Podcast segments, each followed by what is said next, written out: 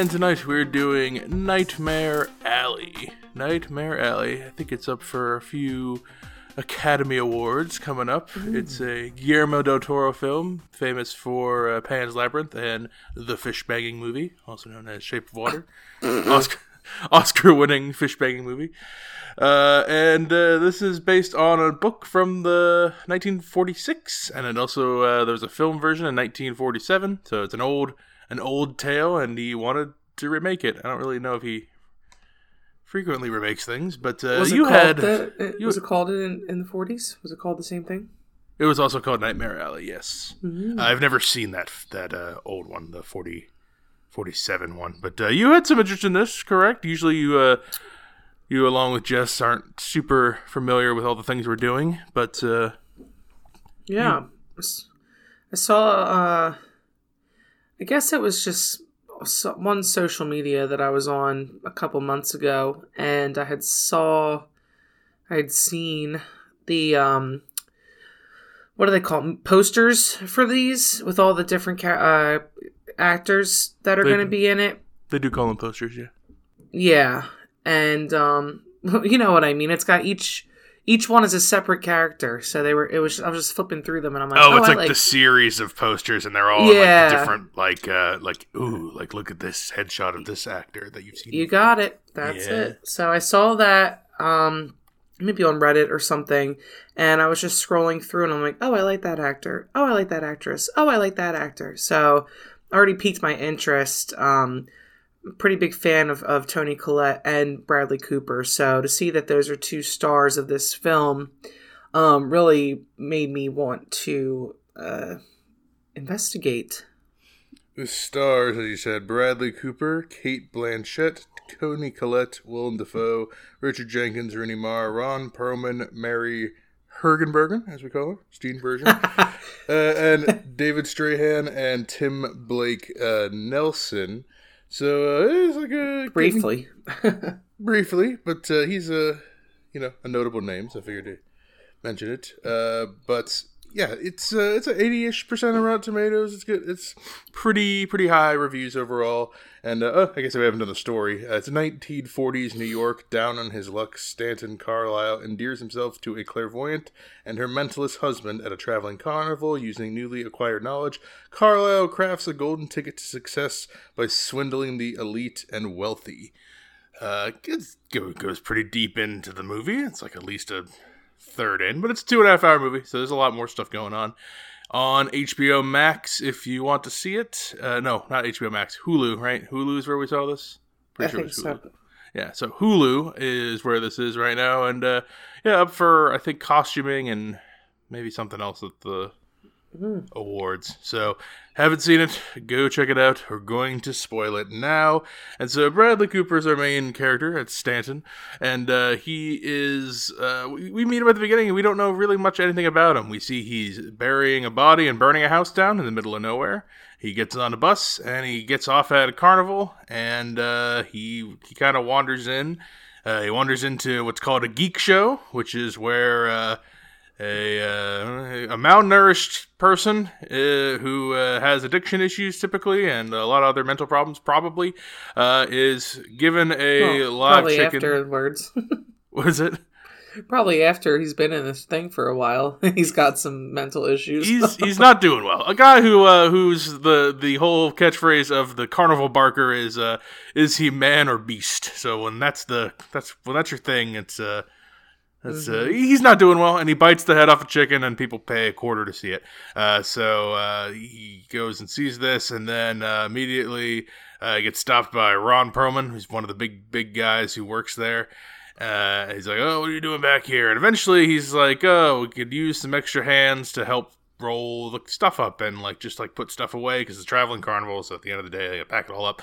Uh, so they pay him uh, a dollar, and then they uh, the, the carnival barker, who is Willem Dafoe, also buys the radio off of him, and so he joins this carnival, and uh, he's just kind of helping people out. He helps out Toni Collette and her husband, and they are like a former mental. They're a mentalist act. Uh, they used to be a big time, but now they're just kind of slumming it with these guys. And mentalism is when you're like, oh, like I so someone someone here. I'm getting a reading. It's like a like a fortune tellery kind of person, and they can speak with the dead apparently, but it's all you know tricks and stuff. And uh, he takes an interest to this, and he has an aptitude for it, so he starts to get into it. And then he runs off with one of the other carnival people, the girl who gets electrocuted, played by Rooney Mara.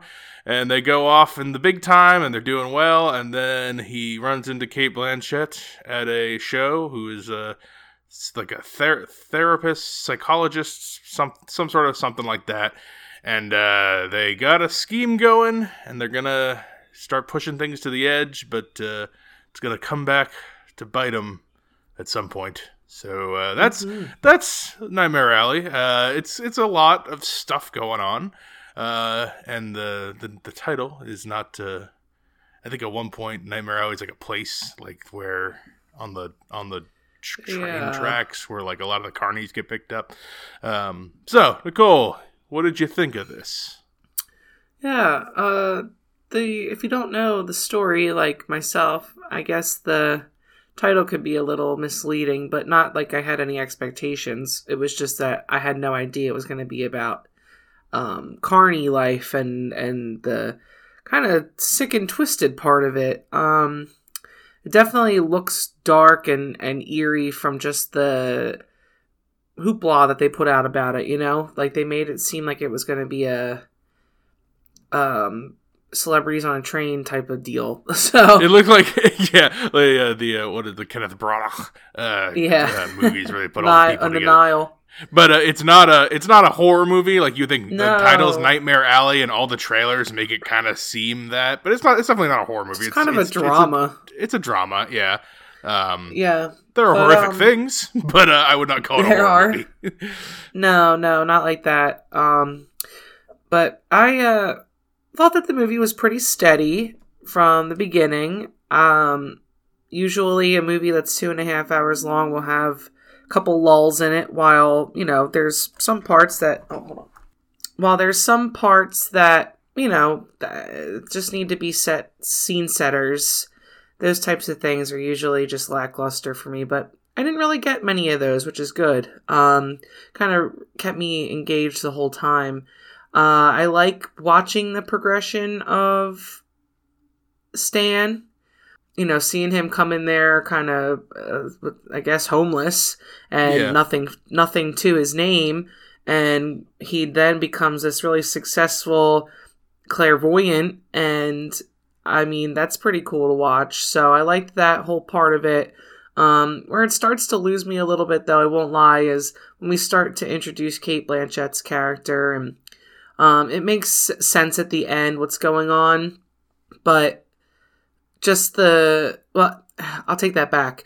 It makes sense what's going on during the whole relationship and then at the end i'm kind of like oh that's what this was. Like i wish you don't it was like some... uh, cate blanchett's ultimate motivations? No i don't like the i don't like the um what's the word i'm trying to think of? I, I don't like the outcome of what this whole like motive was. So regardless of that, I like a lot of people in this movie, and I think that they all did the job they were supposed to do. I didn't feel like anybody was out of place here, and I, I really just love Bradley Cooper, and I think he can play any role, and I think that he h- helps this role for the for, for, the viewer to kind of see him as like this down deadbeat guy come into fame and then kind of uh, spiral back down again. Like that that story that through line that we're watching him is really interesting.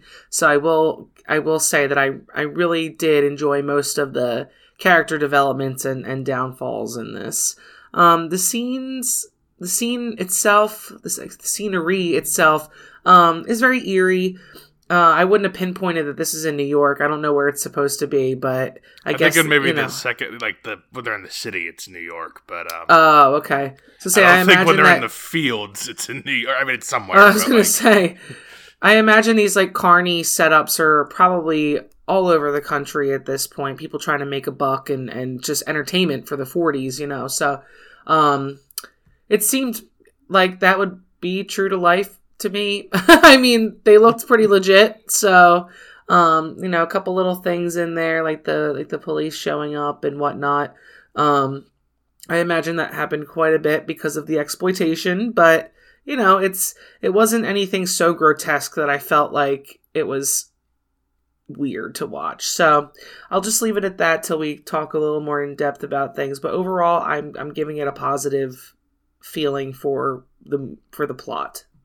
Uh, is Buffalo, by the way, not New York City. So Buffalo, New York, is uh, where the uh, Oh, the okay. wealthy the wealthy people part is, and then yeah, the rest of the carnival is traveling. So I don't really know where it is rest of the time. Um, I, I've I've read most people like the second half more, and I'm I'm kind of I like the first half more. I like the carny life. I like the first half too. Yeah, I kind of wish he did more. Like, I wish the the arc was him like getting big in the carnival and taking the carnival big, maybe taking over for Willem Dafoe's character, and we could still have the spiral at the end because I think that's a good part of the story. I like that. That's how I like how it's uh, it wraps around that way. We also learn about.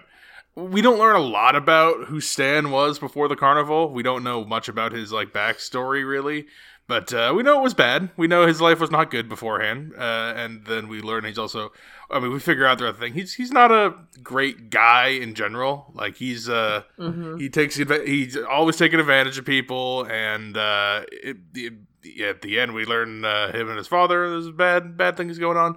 Um, but he's I like him as the protagonist. At, at the beginning, it takes me a little while to warm up because when he's just like Bradley Cooper walking off the street and like he's supposed to be like the low man and he and he's all, all the carnies are like like Ron Perlman's a weird looking guy and uh he's with the the little person who's like the I can't remember what his character his like act is he's like the smallest man in the world but he's like a regular he's just like a regular guy with dwarfism I, yeah, he's got the little the and then Willem Dafoe's guy is. I mean, Willem Dafoe's always a strange looking dude, but he's like he's the he's the classic. I keep using it, Carnival Barker, and uh, he's the one who, who like leads the show and uh, is perhaps the most exploitive of all the people in this movie. Bradley Cooper's up there, but he's I think he's probably the the biggest offender, especially the way when we you know when we meet the geek.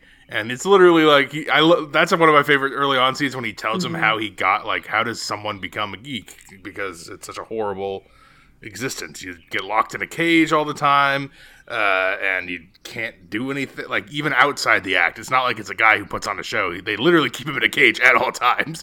Um, so he's like, oh, the secret is you find a scruffy looking bum who do anything for for uh, his addiction, for his alcohol, and you f- put a drop of this, and he has a little opium tincture, so he basically gets them addicted to opiates in addition to their alcoholism uh, while they're already homeless, and then uh, he gets them addicted to that, and then slowly takes all their shit away so that they kind of starve and they're going cra- they kind of go crazy and then you release them out and you're like you gotta bite the head off the chicken if you want to keep getting your opium fix and they're going to. So Yeah, uh, it's that's, that's a nice manipulation. It's a, it's a nice so, so so much so that the cops come the the cops come and they think I like uh when the cops come to like because obviously that's very illegal even in these times like you still couldn't do that. Uh and uh he like not they like knock the sign down real quick and then it drops down like some other like lamb sheep related act.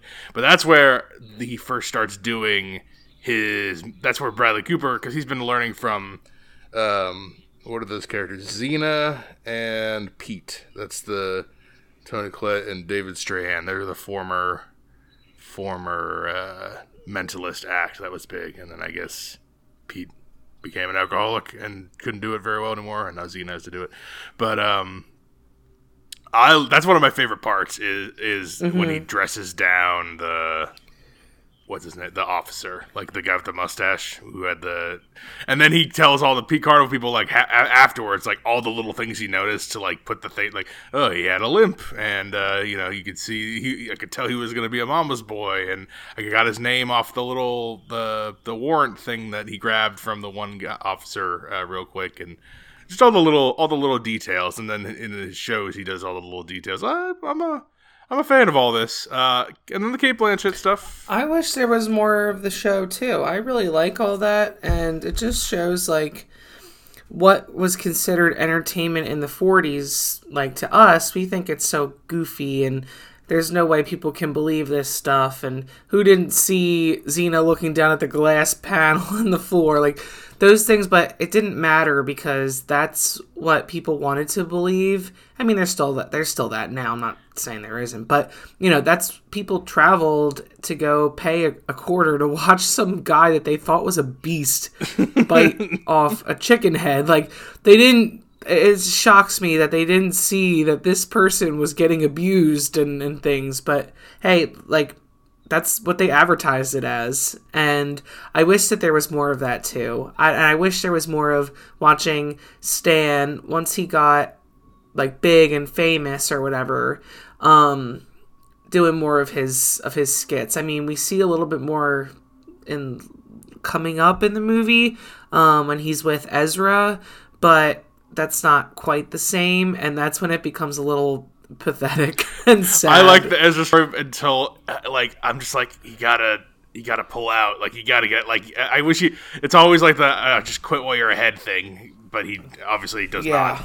Um, I like the Ezra stuff. What, but well, because he now has an addiction and, to uh, the money Pete that he's making, against, and that's probably what happened to Pete because that's what most of it's Pete's about. Like pathetic alcoholic at the end who who, who dies because he slipped. And that's again. That's it's probably that's Stan slipping him the wood alcohol, right? Instead of the you know the, the, this box is for cleaning. This box. He told him though.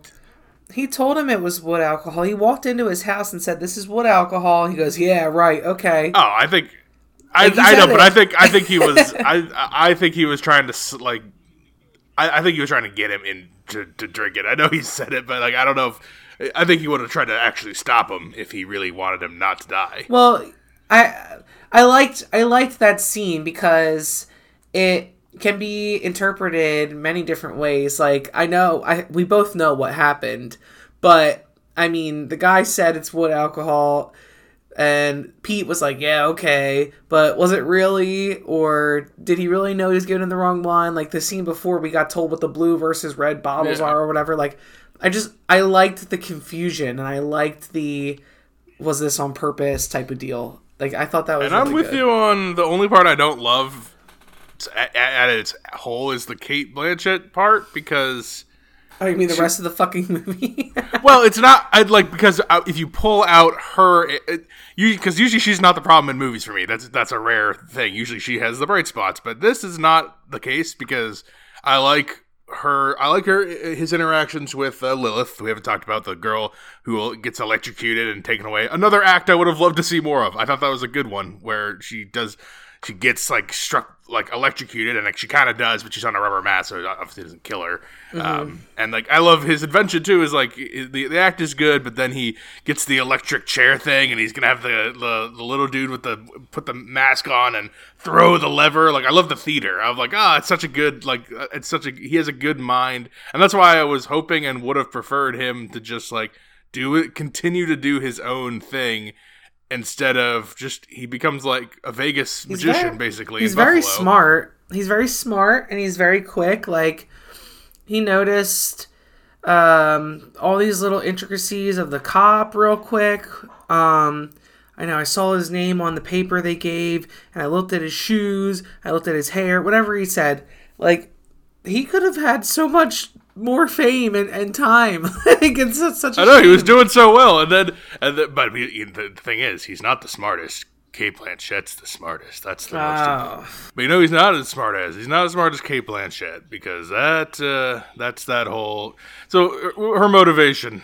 What did, you what did you expect for her? Because she turns on him. We're in the spoilers. She turns on him, and you kind of I kind of expect her to turn on him. And then there's the reasoning so he she turns on him not because they're making a bunch of money together, swindling the rich people, especially Ezra, but she just wanted to prove that he couldn't get one over on her and that she was she was the superior mind. So let me be honest about how I watched this movie, like what I what I saw. so I see Cate Blanchett's character is a psychologist. She's studying um, all of these rich people and she's pretty clear about it. Like when he walks in, she shows him the recording device and all of the um, tapes that she has and everything. Like that part, like she's pretty transparent with who she is and what she's doing. Why he thinks he's there, I'm really not quite sure. Um, but because they meet at the thing, I don't know if she knew that he was so his past. I don't know why she was there either. But anywho, so they collaborate and start doing this whole scheme. I don't know how he doesn't think that she is has an ulterior mo- motive than just scheming one of her old patients. Like there, ha- he has to know. Oh yeah, you can keep your money in my safe. like okay, um, maybe he isn't as smart as we thought he was. Well, I think it's supposed just... to be like because like this is 1940s, so maybe like old timey psychologist or stuff. They're like the real.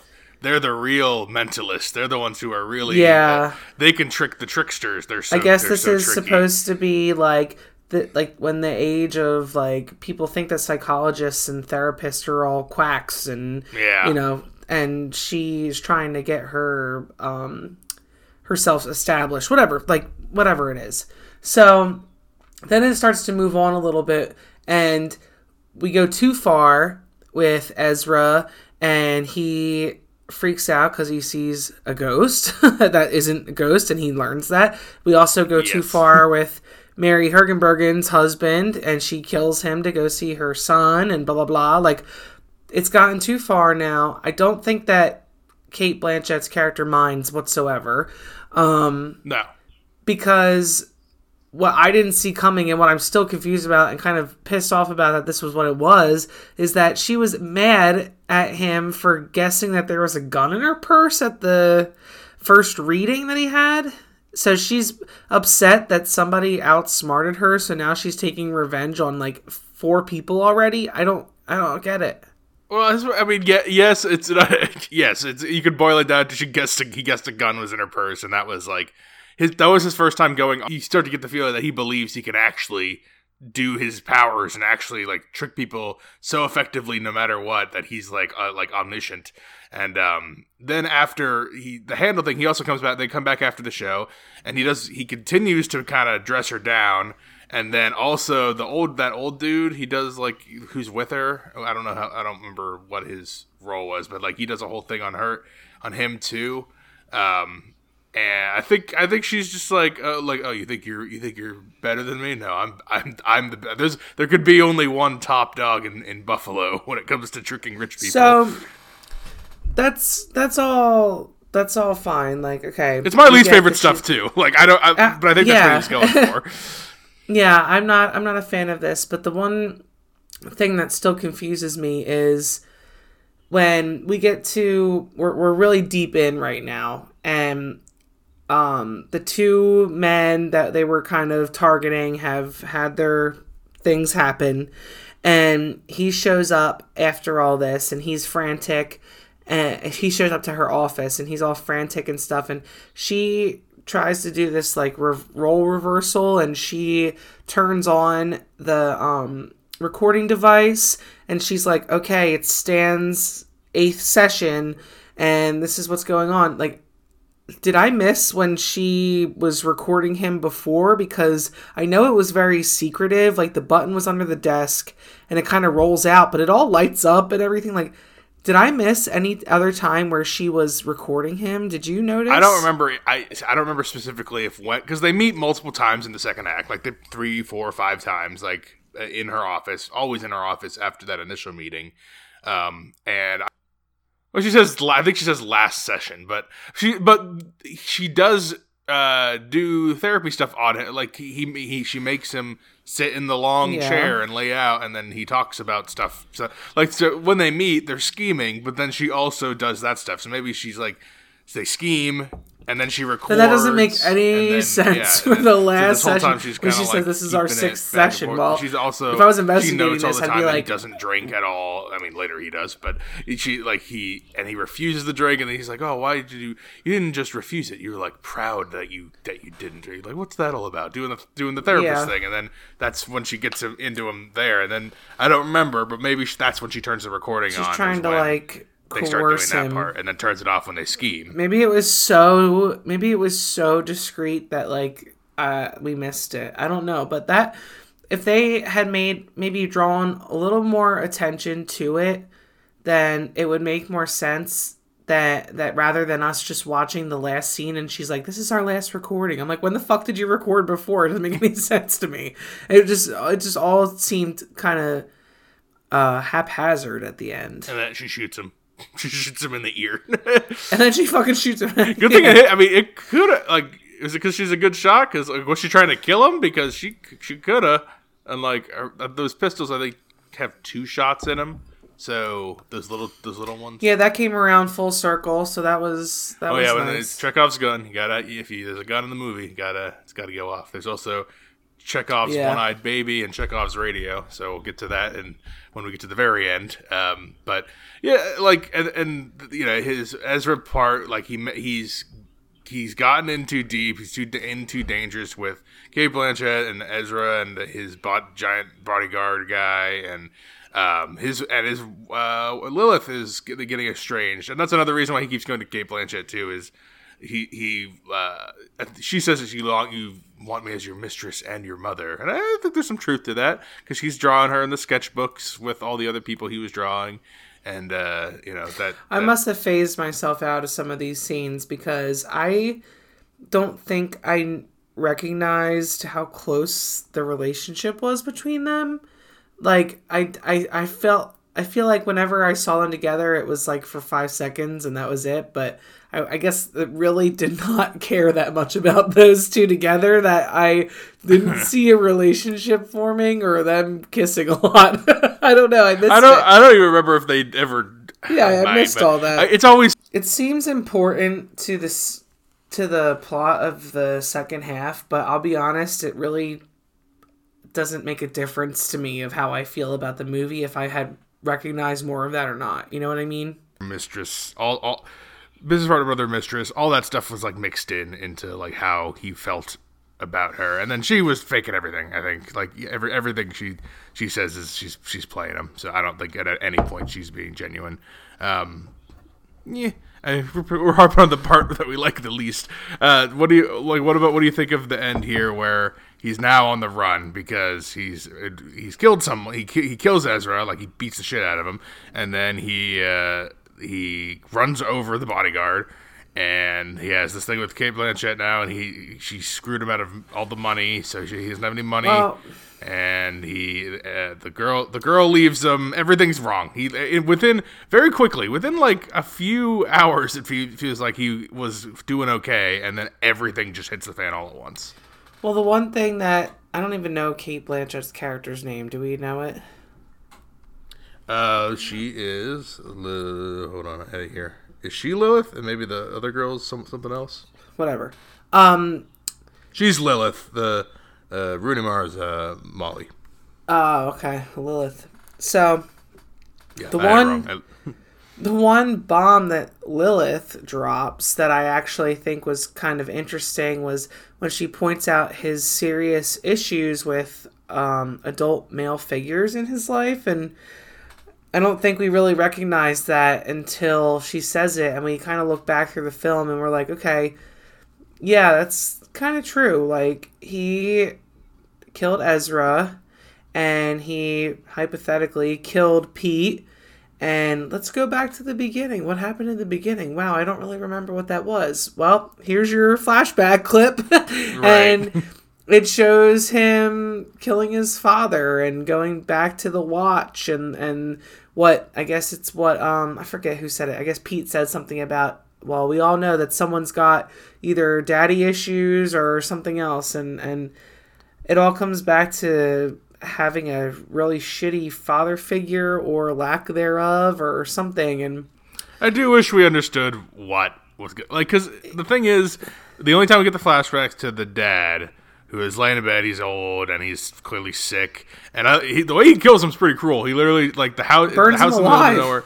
Well, no, he burns. He he. I don't think he's.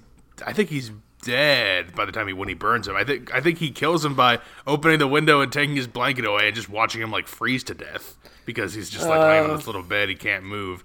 Because I think because I think when he burns the house down, he's already in a body bag and like drags him unless he's still alive in there. But I, I, yeah, Well, but we don't get any idea of like what was the abuse, where, where and we get where where was mom, what happened to mom. We don't we don't know anything about who Well, the what only kind of that- guy he was beforehand. Yeah, I mean, the only thing that we see is that Stan uses that if daddy issues to his advantage because he imagines that he's not the only one that deals with that shit. And when we see the guy that whose son passed away, um, he, he feeds upon that, and that's how he gets all these people to follow his thing. And I really like all of that in this movie. I like the manipulation because it just shows that um, the the general public is so easily manipulated by someone who has an inkling of what you know and you grasp onto that um and that's just it's kind of the the um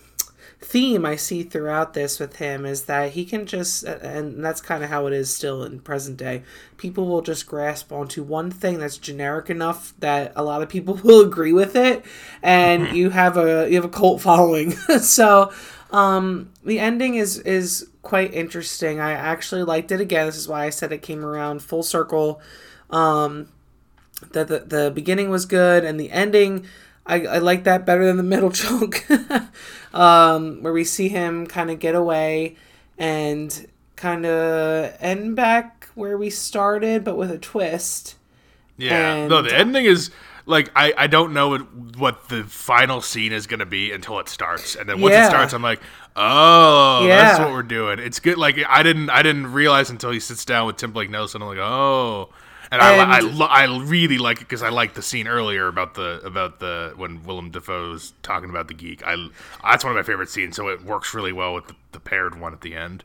I, I I really agree with you, and um, so basically we get uh, Stan walking into another traveling uh, carnival, and he meets up with like the the head honcho, and he's like, "I really need a job. I'm I'm a mentalist, and I've done it really well for over two years." And he just sees how shit he looks, and and how just like Yeah, he smells like piss Disheveled. and booze, and he's Yeah. yeah, all he looks he, he looks like a bum. and he was gonna kick him out, but he, he goes, "No, you know what? I have the job just for you."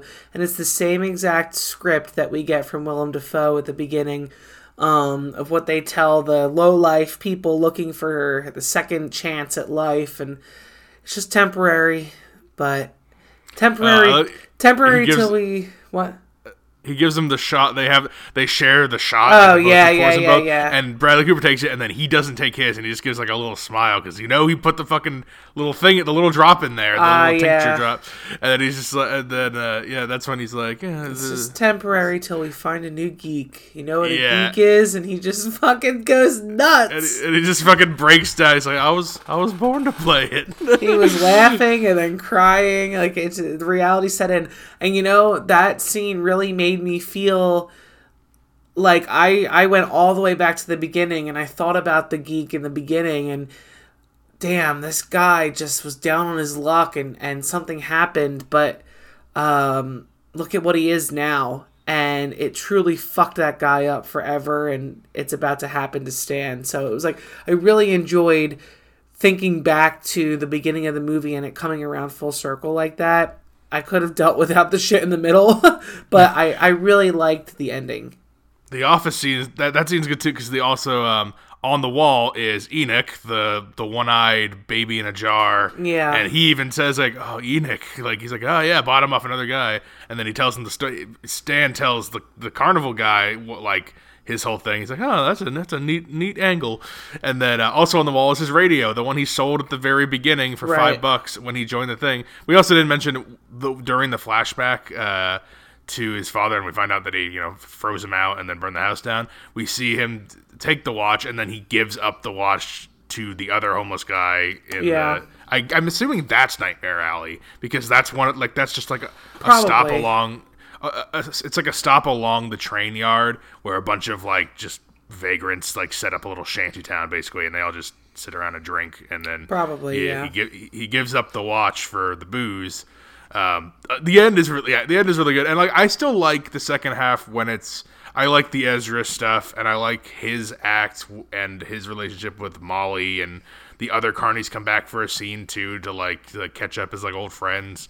Um, it's just the Cate Blanchett stuff is the only thing that I'm like, eh, it doesn't quite all like I get what they're doing there, but it's it doesn't. Uh, I, I like I just like the the the Stan story better with that without that without that chunk.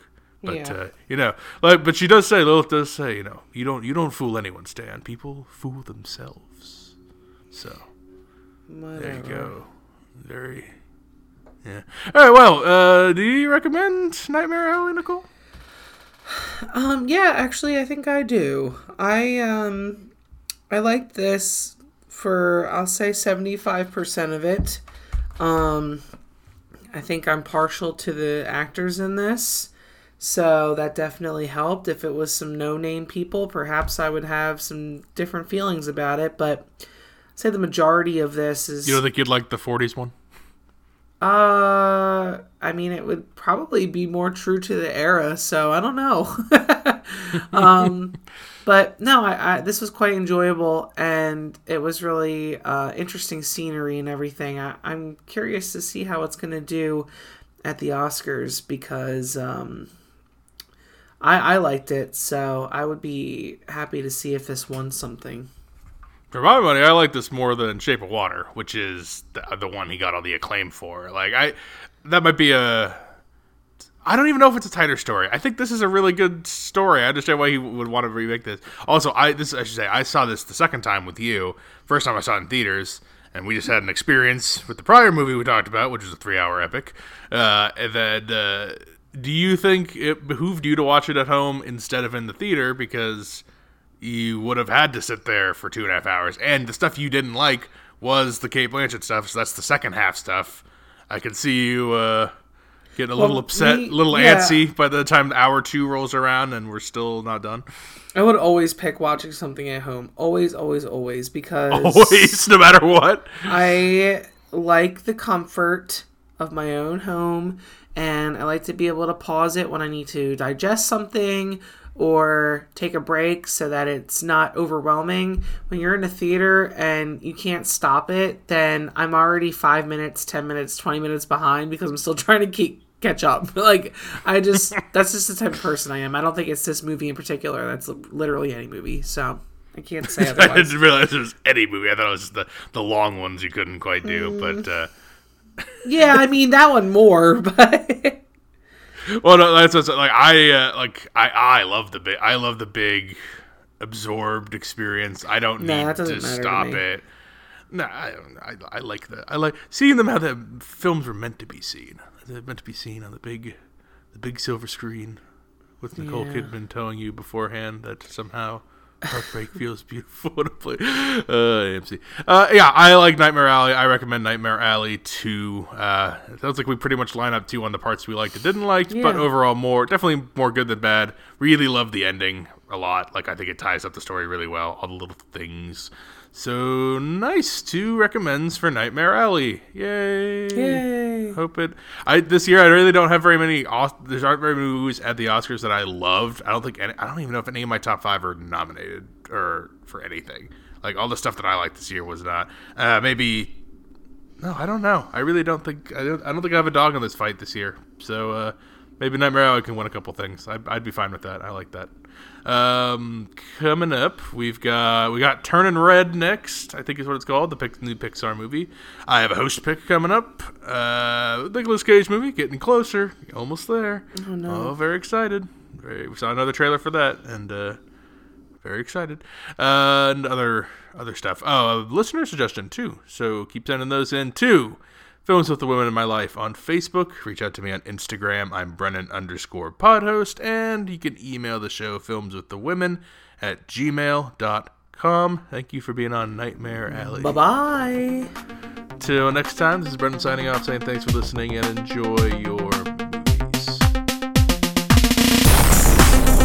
Thanks for listening to Films with the Women in My Life.